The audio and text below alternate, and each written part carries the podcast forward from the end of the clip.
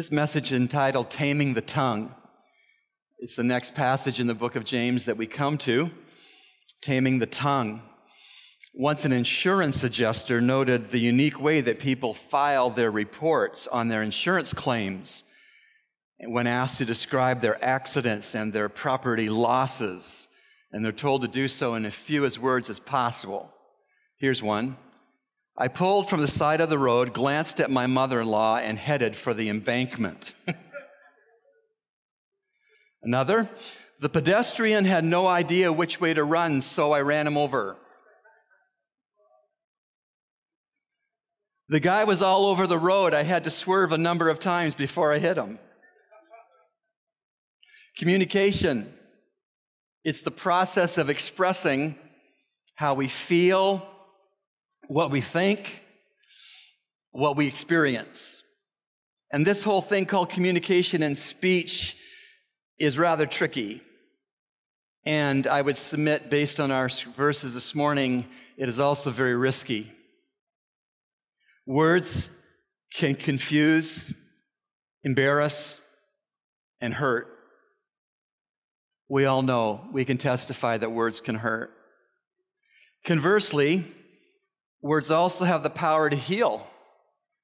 They have the power to encourage. They have the power to help and they have the power to teach.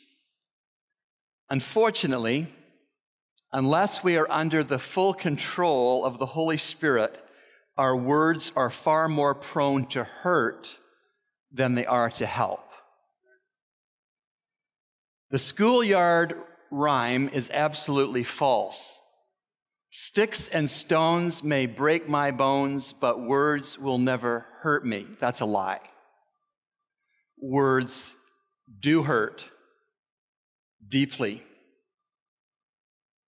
In reality, we have the power in our tongue and our speech to either lift people or to hammer them down in some ways in an irreversible hammering down. Job of old said in chapter 19 and verse 2 this How long will you vex my soul and break me in pieces with words? He had these comforters who were no comfort whatsoever, who shot their mouths off about things they did not know or understand. And he asked a good question How long will you vex my soul and break me in pieces with words? I must constantly be aware that my words to our grown daughter, my words to our grown son, my words to my wife, my words to all of you, the flock of Calvary Bible, my words in public, my words in private, I must remind myself that my words, like your words, carry impact. Impact either for help or for hurt. That's why God holds us accountable for our words. In Jesus' Sermon on the Mount, a sermon that he delivered with such profundity that at the end of the sermon, religious guys said, My, how he teaches with authority not like our Pharisees, Sadducees, and scribes. In that sermon, the Sermon on the Mount, Jesus said, And I say to you that every careless word that men shall speak, they shall render account for it in the day of judgment. By your words you shall be justified, and by your words you shall be condemned. Wow. Devastating words aren't the only problem we have with our speech. Occasionally, our tongues simply succumb to the cascade of everyday pressures, the, the flood, no pun intended, of all the aftermaths of a hurricane. Sometimes our words just capitulate and give in and go with the tide of negativity, of unhelpfulness, of criticism, and fault finding. Jesus said And I say to you that every careless word that men shall speak, they shall render account for in the day of judgment. For by your words you shall be justified, and by your words you shall be condemned. And so devastating words aren't the only problem we have with our speech. Occasionally our tongues simply succumb to the cascade of everyday pressures or everyday bad examples in other people's talk. And so often is it not true that the first screw that works loose in a person's head is the one that holds their tongue in place? A young lady once told John Wesley, I think that I know what my talent is. And Wesley said, Tell me. And she said, I think it is to speak my mind. And Wesley replied, I do not think that God would mind if you buried that talent. Joe Stowell has said, having a tongue is like having dynamite in our dentures. It must be reckoned with. Your tongue and my tongue must be reckoned with. Transforming our tongues requires nothing short of transforming our hearts. It takes a reformed heart to give a reformed tongue. It takes a redeemed heart to produce a redeemed tongue. Because our tongues are connected to our hearts. Our hearts are connected to our tongues. Haddon Robinson has said that our tongue slips not because it's wet, but because it's connected to our heart. My tongue slips and your tongue slip because they're connected to our hearts. Yes, transforming our tongue requires having a transformed heart. And having a transformed heart requires having the Holy Spirit in control of our heart and our mouth. One of the best ways to let the Holy Spirit control your heart and therefore your tongue is to hear and to heed the Word of God.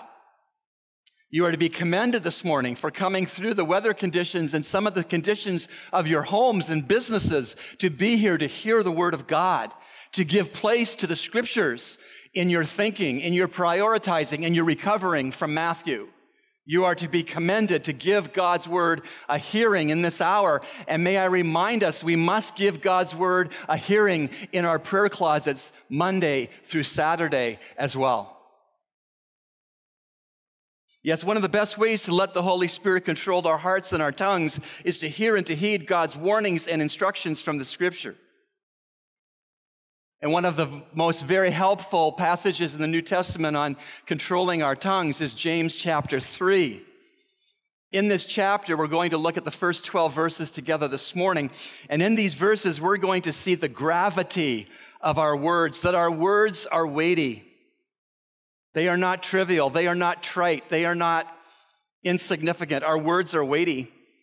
In the course of looking at the first 12 verses of James 3 this morning, we're going to see five principles about our tongues.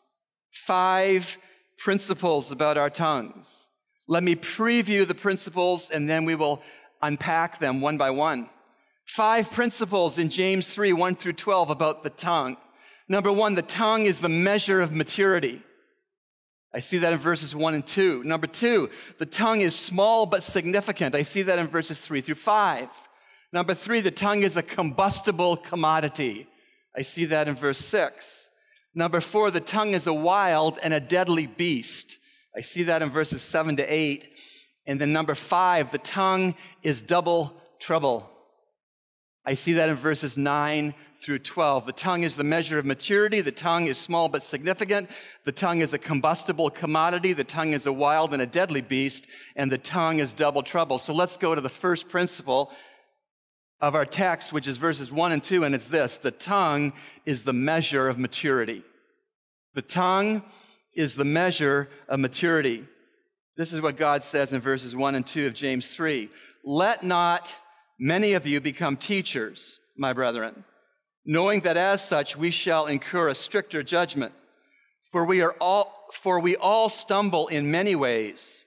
If anyone does not stumble in what he says, he is a perfect man, able to bridle the whole body as well. Yes, the tongue is the measure of maturity. When I was at the Word of Life Bible Institute in Schroon Lake, New York, as a young man. I had finished at the University of Toronto and was challenged to go to Schroon Lake to the Word of Life Bible Institute for one year of intensive Bible study to try to determine God's will for my life. Because the person who challenged me said, Could you know God's will for your life if you don't know His Word? And so I took up the challenge after graduating from the University of Toronto, and I went to Word of Life as a older student than almost every other student in my class. And as the Holy Spirit was calling me, drawing me, and I was kicking and screaming, honestly, to the calling of being a pastor teacher, I started to get heart palpitations at Word of Life Bible Institute. In retrospect, I believe that was because of the emotional fight I was putting up with God. I didn't want to be a pastor. I wanted to be a businessman with my family in Toronto. And God called me and He used the scriptures, He used guest speakers, He used my classmates, He used my prayer life, He used my own Bible reading to call me to yield myself to be a pastor teacher as He enabled. But I had these heart palpitations, so I went to the nurse at Word of Life Bible Institute. Her name was Lori. And she put her stethoscope on my chest. She said, Man, your heart's all over the place. It's racing, it's irregular. Have you ever had this before? I said, Well, not this bad. She said, What's bothering you? Are you under stress? And I said, Lori, can I tell you something that I don't want you to tell anybody? She said, Yes. I said, I am terrified about being a pastor teacher. She said, She looked at me. she said some very few words. She said, Good. You're supposed to be. If you're going to be a pastor teacher in your own smarts and strength, you ought to be terrified. You only can pastor and you only can teach the word someday by full reliance upon the Holy Spirit. Choice words. I wound up having to leave the Bible Institute after three months. My health uh, did not rectify itself, so I got into the care of a cardiologist back in Toronto, and he helped me, and I haven't had heart problems since, being in my mid 20s, for which I thank God. But the measure of maturity is our tongue. Now it says here that the word stumble, verse 2, for we all stumble in many ways. The word stumble here means to fall or to trip. What a graphic picture of immaturity in our speech. It trips us. The average toddler, as you know who have raised children, trips and falls over almost everything in his or her path. But part of maturing, part of growing beyond toddler years is you don't slip and trip like you used to when you were learning to walk. Stumbling for a toddler reflects immaturity. Stumbling with our words for a Christian reflects spiritual immaturity. Our spiritual maturity is, is not measured by the communication patterns of those around us but rather our spiritual maturity is measured by the standard of the Word of God. Does our speech edify others and glorify God? That's the fundamental question that the Bible asks of my words and yours. In verse 2, the word perfect is there. For we all stumble in many ways. If anyone does not stumble in what he says, he is a perfect man. That is not perfect in the sense of sinlessness. That awaits seeing Christ through physical death or the rapture. But what it means is completeness or maturity. The person who doesn't stumble in their speech, who doesn't trip up with their words, is mature, is complete in putting doctrine into duty. And the verse asserts that you and I are not complete or mature until we stumble not with our speech. And when we stumble not with our speech, with the control of the Holy Spirit, then the rest of our entire body can be in control of the Holy Spirit either. The corollary is also true. If our mouths are not controlled by the Holy Spirit, the rest of us won't be either. You know, certain skills in life are priority skills. If you master these priority skills, you go a long ways in mastering the secondary skills associated with them. For instance, a marathon runner who trains to run 26.2 miles can run one mile easily. Or, for instance, the professional golfer who make golf look so simple on TV, they can handle the two foot putts. And so it is with our tongues. If we allow the Holy Spirit to give us mastery over our tongues, we have the capacity in the Holy Spirit to master all the other aspects of our lives.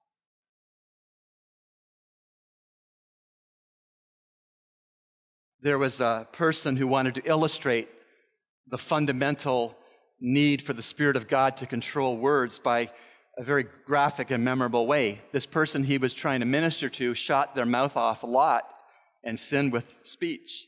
So the person said, Come with me. It was a windy day. The person doing the teaching got a down feather pillow and cut the pillow with a razor knife and threw the pillow up in the air, and all the down feathers blew everywhere. And then the teacher said to the student, Now please go gather up all the feathers.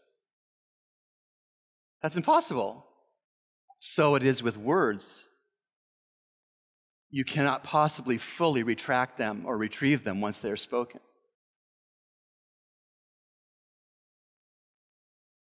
There's a study. I've never been able to get who'd made this study because I think they're scared that if the study results come back on them. This study I'm referring to suggests on any given day, a typical man speaks 7,000 words whereas a typical woman speaks 20,000 words. Don't look at me that way. 7,000 words for men, 20,000 words for women. Men, sometimes we use our 7,000 up at work, right? Is this, is this a reason why Titus 2 warns?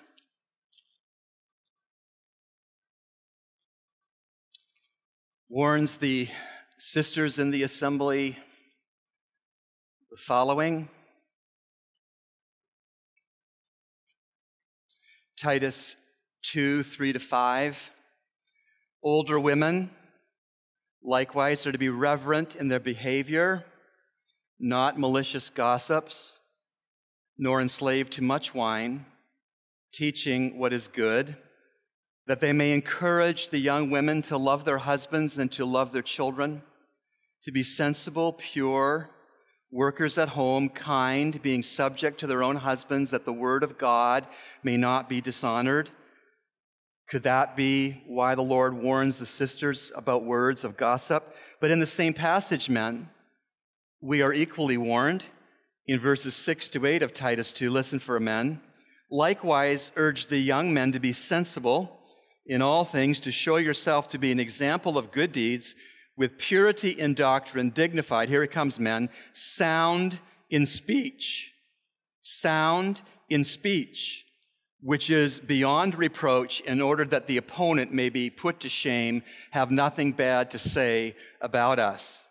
So whether we are female in the body of Christ, whether we are male in the body of Christ, Titus 2 warns us that our speech ought not to be speech of gossip and not to be speech full of reproach. you know what gossip is, I hope. Gossip is speaking negatively about someone else who is not present when this person you are speaking with is neither part of the problem nor the solution. If you speak to anyone else in a negative fashion about a third party, who is not present, and the person you are speaking with is not part of the problem or the solution, you are gossiping, whatever your gender is. Gossip wears many different faces. Gossip is, did you hear about? Don't tell her that I said. Gossip looks like, do you know what many are saying about you? The rumor is, I don't know if it's true, but I just share this as a prayer request.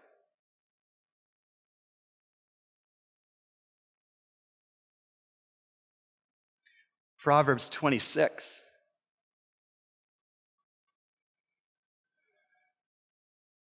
Verse 22. Proverbs 26, verse 22. The words of a whisperer are like dainty morsels. They go down into the innermost parts of the body. By the way, why do whisperers whisper? Because they know in their hearts what they're saying is wrong. And God says that in our flesh, the words of a whisperer are very appetizing to some of us. They're like dainty morsels, smoked salmon with cream cheese on crackers, chocolate covered strawberries. Rumors to those of us who are not careful are like dainty morsels. And so we must be careful. And so while we're thinking of this study, again, I don't know who did it, they're not telling, that in a typical day, the average man speaks about 7,000 words and the average woman speaks about 20,000 words. You do realize that both genders can be very quiet at times. Did you hear about the husband who was very sick and he was taken to the doctor by his wife? And the doctor had the wife stay in the waiting room and he spoke to the man alone for a long time. And the man came out of the examination room with a very sober look on his face, didn't say a word, walked into the waiting room, and the doctor very seriously looked at his wife and said, I want to have a word with you alone. So she came in alone, and she was in there for quite some time. And she too came out of the doctor's room very somber looking. And the two, without saying a word, walked all the way from the office of the doctor to the underground parking. Neither spoke a word to each other. They got in the car. One got behind the wheel, started the car, and started driving for home. Another one, no one said a word. And so finally, the wife turned to the husband and said, What did the doctor tell you? The doctor told me that I'm a very sick man. And if I don't get my favorite hot breakfast, my favorite hot lunch, and my favorite hot dinner every day for the rest of my life, I'm going to die. And so he turned to his wife. What did he say to you? Oh, no, it's not what he said to me, it's what I said to him. I told him you ain't going to make it.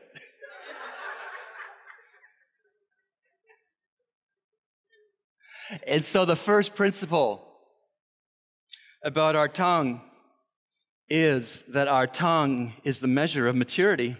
The second principle is that the tongue is small, but it is significant. The tongue is small, but it is significant. Please see that with me in verses 3 through 5, James 3. Now, if we put the bits into horses' mouths so that they may obey us, we direct their entire body as well.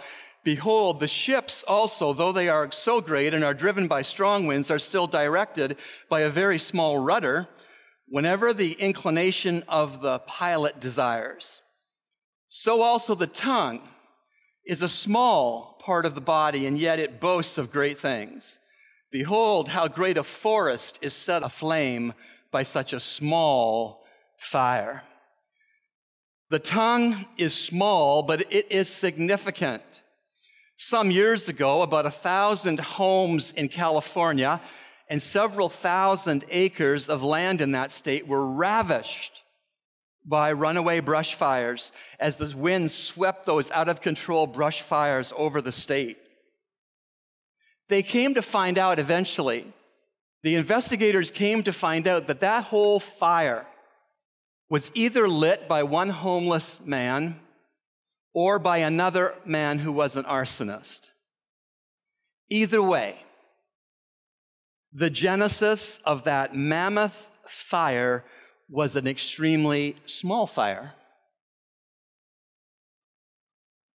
Wars, which have claimed hundreds of thousands of lives, have often been ignited by the tongue of someone's speech. Marriages that once set sail on a joyous adventure have been steered onto the rocks by the rudder of a splintered and hurtful tongue. Some kids call a tattletale a Mr. Big Mouth. That isn't a reference to the size of his mouth, but rather a vivid description of the heap of trouble that this little kid sized mouth can produce. Oh, yes, the tongue is small, but it is significant. The third principle about our tongue the tongue is a combustible commodity, it burns. The tongue is a combustible commodity. Verse 6 And the tongue is a fire, the very world of iniquity. The tongue is set among our members as that which defiles the entire body and sets on fire the course of our life and is set on fire by hell in our mouths are our tongues that are set on fire by our enemy, fanned into flames by our flesh, singeing and burning and destroying people in their path. The seriousness of the tongue's activity is revealed in the truth of the verse that it is set on fire by hell. According to verse 6, the tongue is the very world of iniquity. Literally, the tongue is an entire network of sin. Your tongue, my tongue, they are entire networks of other sins. Some of us do not have Wi Fi at this point in our lives, and we all ought to pretend it's 1995 and the internet doesn't exist and we should just talk to each other.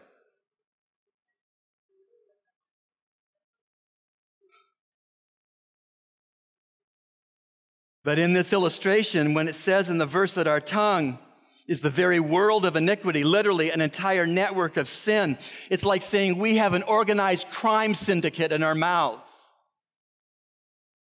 We have an internet service with Wi Fi connection to hell. We have good signal service for the cell phone of our words. And left unchecked and uncontrolled by the Holy Spirit, that is a bad, dishonoring to God cell service. Our tongues have the capacity to corrupt our entire beings. Nothing is exempt from the damage that our tongue potentially can cause.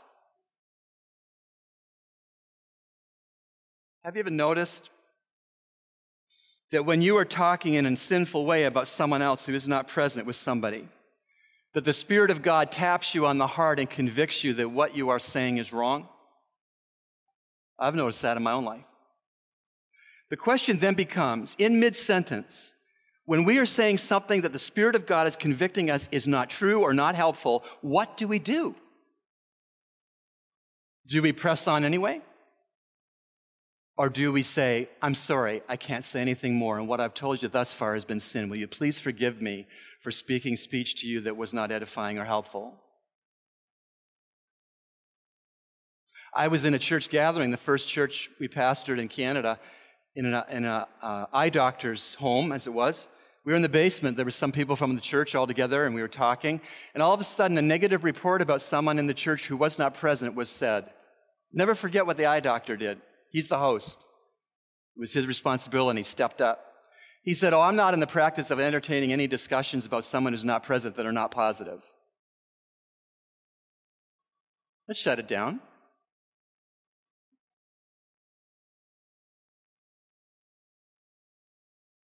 we should remember that fire is one of the few forces that does irreparable damage. Our words are compared to fire. Fiery words often destroy relationships that even when they are restored are never quite the same. It's like saying, Does your dog bite? And you go, the guy says, No, he doesn't bite. You go to pet him, he bites all the way up to your elbow. You never look at that dog the same again. When someone burns you with their speech, you never quite look at them the same way again.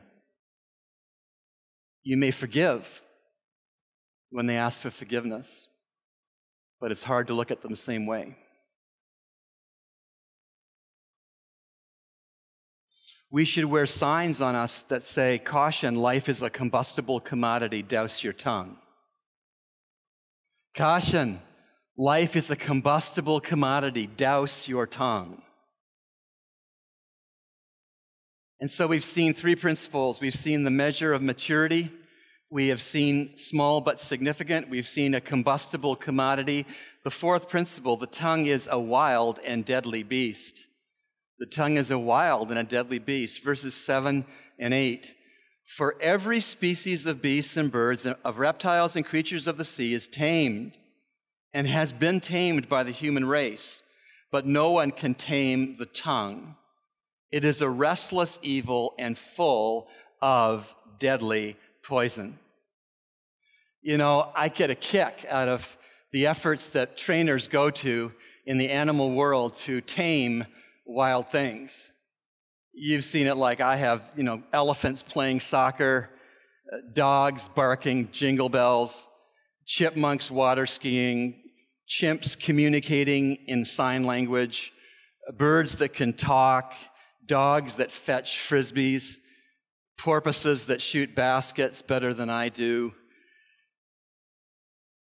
But taming the tiger in our mouths is something we can't do. In and of ourselves, we cannot train our tongues to behave. But the behaving of our tongue is a priority, it's a measure of spiritual maturity.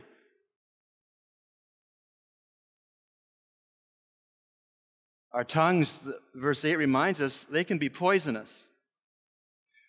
Verse 8, but no one can tame the tongue. It is a restless evil and full of deadly poison.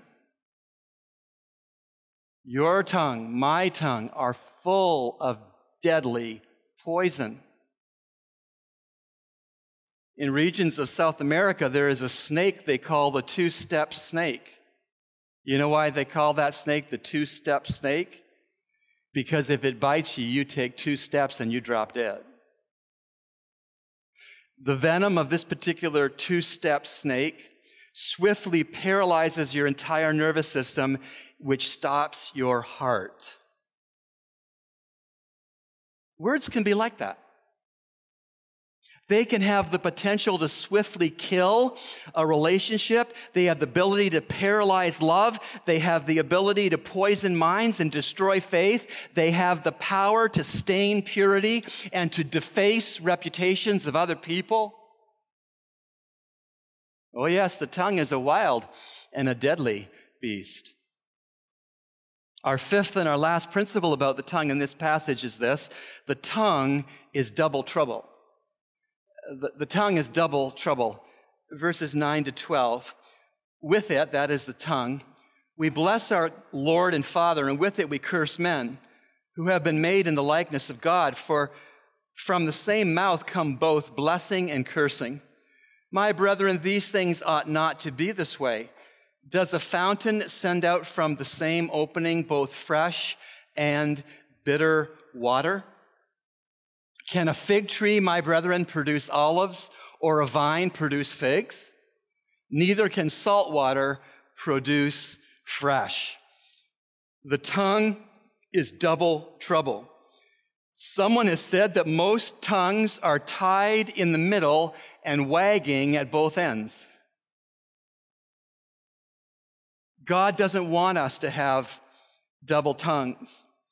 In fact, in his qualifications for leadership in the church in 1 Timothy chapter 3, it says this in verse 8 under the category of qualification for deacons 1 timothy 3 8 deacons must likewise be men of dignity not double tongued but it isn't just deacons who are called to reject the concept of having a double tongue. It's all of the body of Christ.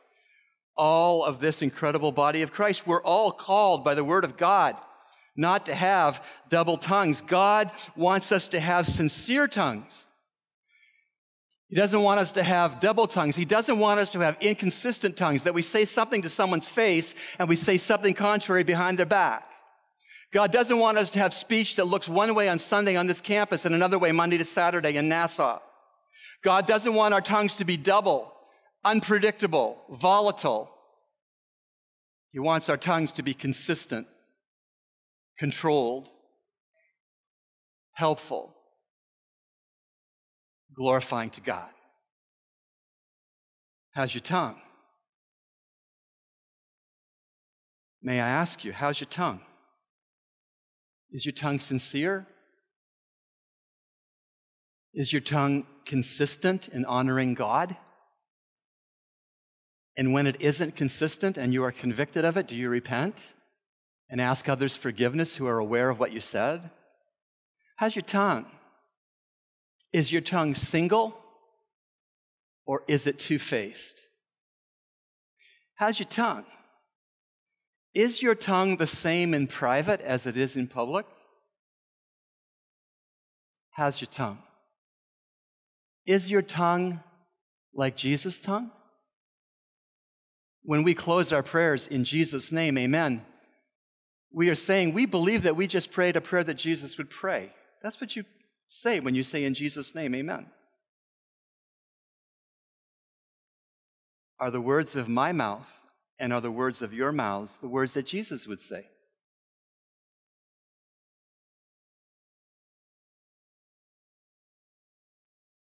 Or is it that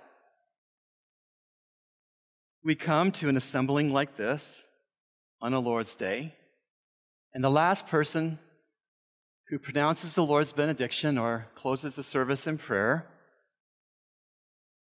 that we're no sooner in the back foyer and we turn to someone and say, I can't believe they didn't keep that child quiet. Can you believe how long the pastor preached?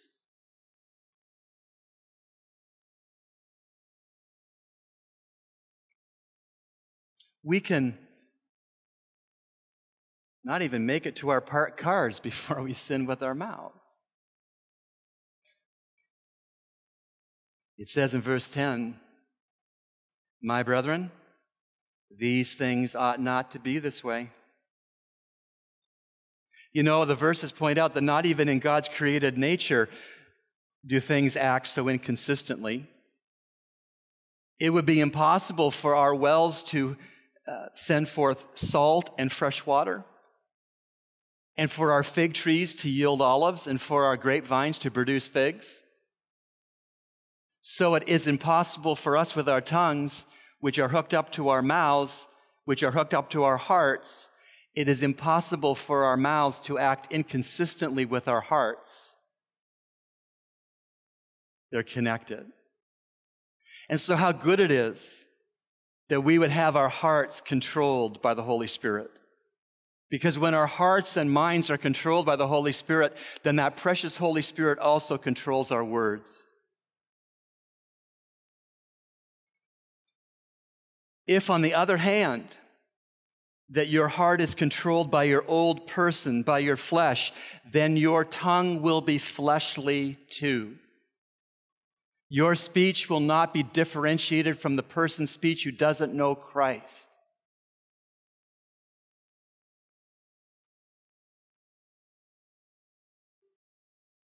So we must consider our tongues.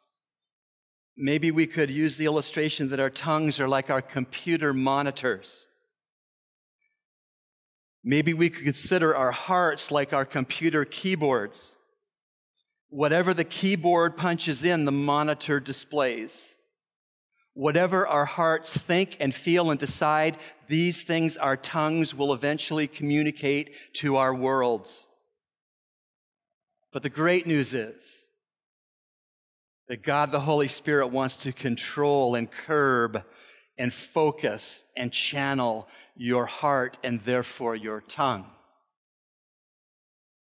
And the Holy Spirit, the great news is He can actually control your heart, and in so doing, He can control your tongue. Will you let Him do so? Maybe you're sensing as this message is being preached that your tongue has been a real cause of sin in your life all your life. Or maybe since this hurricane hit, you've become very negative. You're quick to tear down anything that doesn't give you what you want. Repent of that and ask the Holy Spirit to change your heart and your mouth. In wrapping this up, because the tongue is the measure of maturity, I need to decide to let the Spirit of God control mine.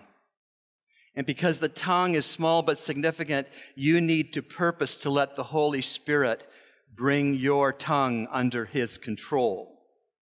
And because the tongue is a fire and all of life is a combustible commodity, we all must realize that only God, the Holy Spirit, can contain our tongue. And because the tongue is a wild and a deadly beast, Christians like us must let the indwelling Holy Spirit be the daily trainer and restrainer of our tongues. And because the tongue can be double trouble, those of us who name the name of Christ must constantly let the Holy Spirit change the root so that it changes the fruit. The root is the heart. The fruit is the words of the tongue. Chuck Swindoll writes of a country churchyard's tombstone in jolly old England. It reads, Beneath this stone, a lump of clay, lies Arabella Young, who on the 24th of May began to hold her tongue.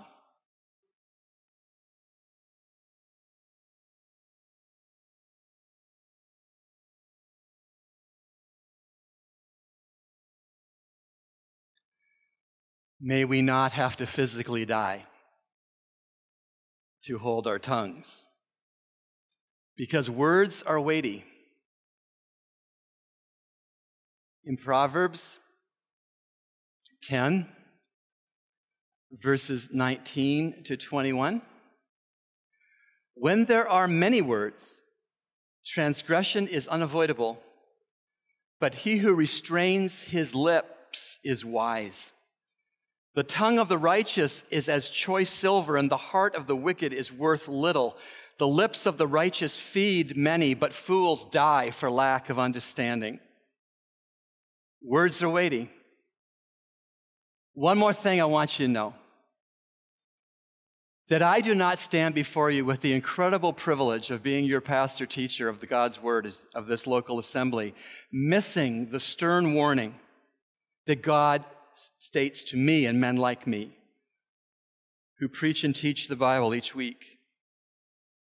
The warning is in the first two verses of our passage. Let not many of you become teachers, my brethren, knowing that as such we shall incur a stricter judgment. For we all stumble in many ways. If anyone does not stumble in what he says, he is a perfect man, able to bridle the whole body as well. Pray for my mouth, and not just when I'm in a pulpit. Pray for my mouth. Pray for the mouths of the other pastors of our assembly. Pray for your own mouths. Pray for the mouths of your mates. Pray for the mouths of your children. Pray for the mouths of your brothers and sisters in this assembly. What a practical book the Bible is. Let's pray. Father in heaven, the Listerine gargle has been administered by your Spirit. Now may He do what our flesh will never do. May He tighten our loose lips. May He bridle our wagging tongues because we know our words are weighty. We want and we desperately need transformed speech. And so, Father, we are really asking for your word and your spirit to transform our hearts Accordingly, may our words be helpful. May our words be glorifying. May our words be wise. May our words be choice. May our words be silver. May our words nourish.